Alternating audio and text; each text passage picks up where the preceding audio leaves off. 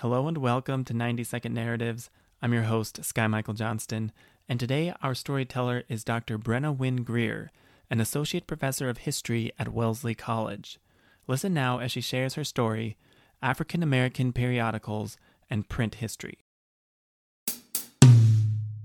In 1942, John Johnson launched Negro Digest, which quickly became a best selling periodical among African Americans.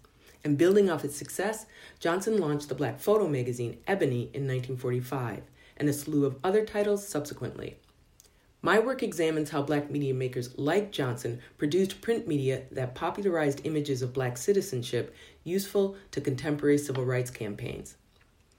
Now, when doing research, I quickly realized that microfilmed and digitized replications of these mid 20th century black magazines were inadequate for understanding how people produced and experienced them.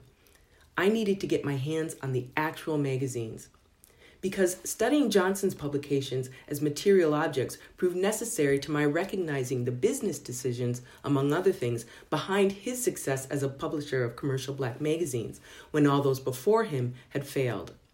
For example, when formulating Ebony magazine, Johnson copied Life magazine in practically every way. But comparing the magazines physically, it becomes clear that he made his magazine a quarter inch smaller in length and height, which made it perceptibly the same as the wildly popular White magazine, but less expensive to produce.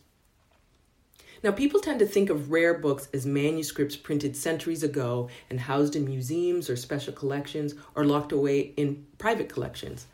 By these standards, post World War II commercial black magazines appear too modern and too plentiful to qualify, and consumers and librarians alike have been jettisoning them for decades. But as I learned in my research, as print objects, the actual magazines are essential to historians' ability to reconstruct histories of black culture, capitalism, and citizenship, not to mention histories of 20th century printing and publishing.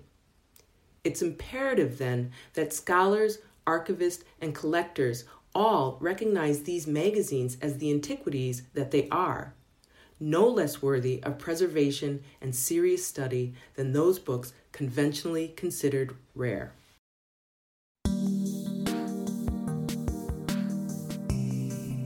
To learn more about the story, read Dr. Greer's award winning book, Represented The Black Image Makers Who Reimagined African American Citizenship. It was published in 2019 by the University of Pennsylvania Press and is coming out in paperback later this year.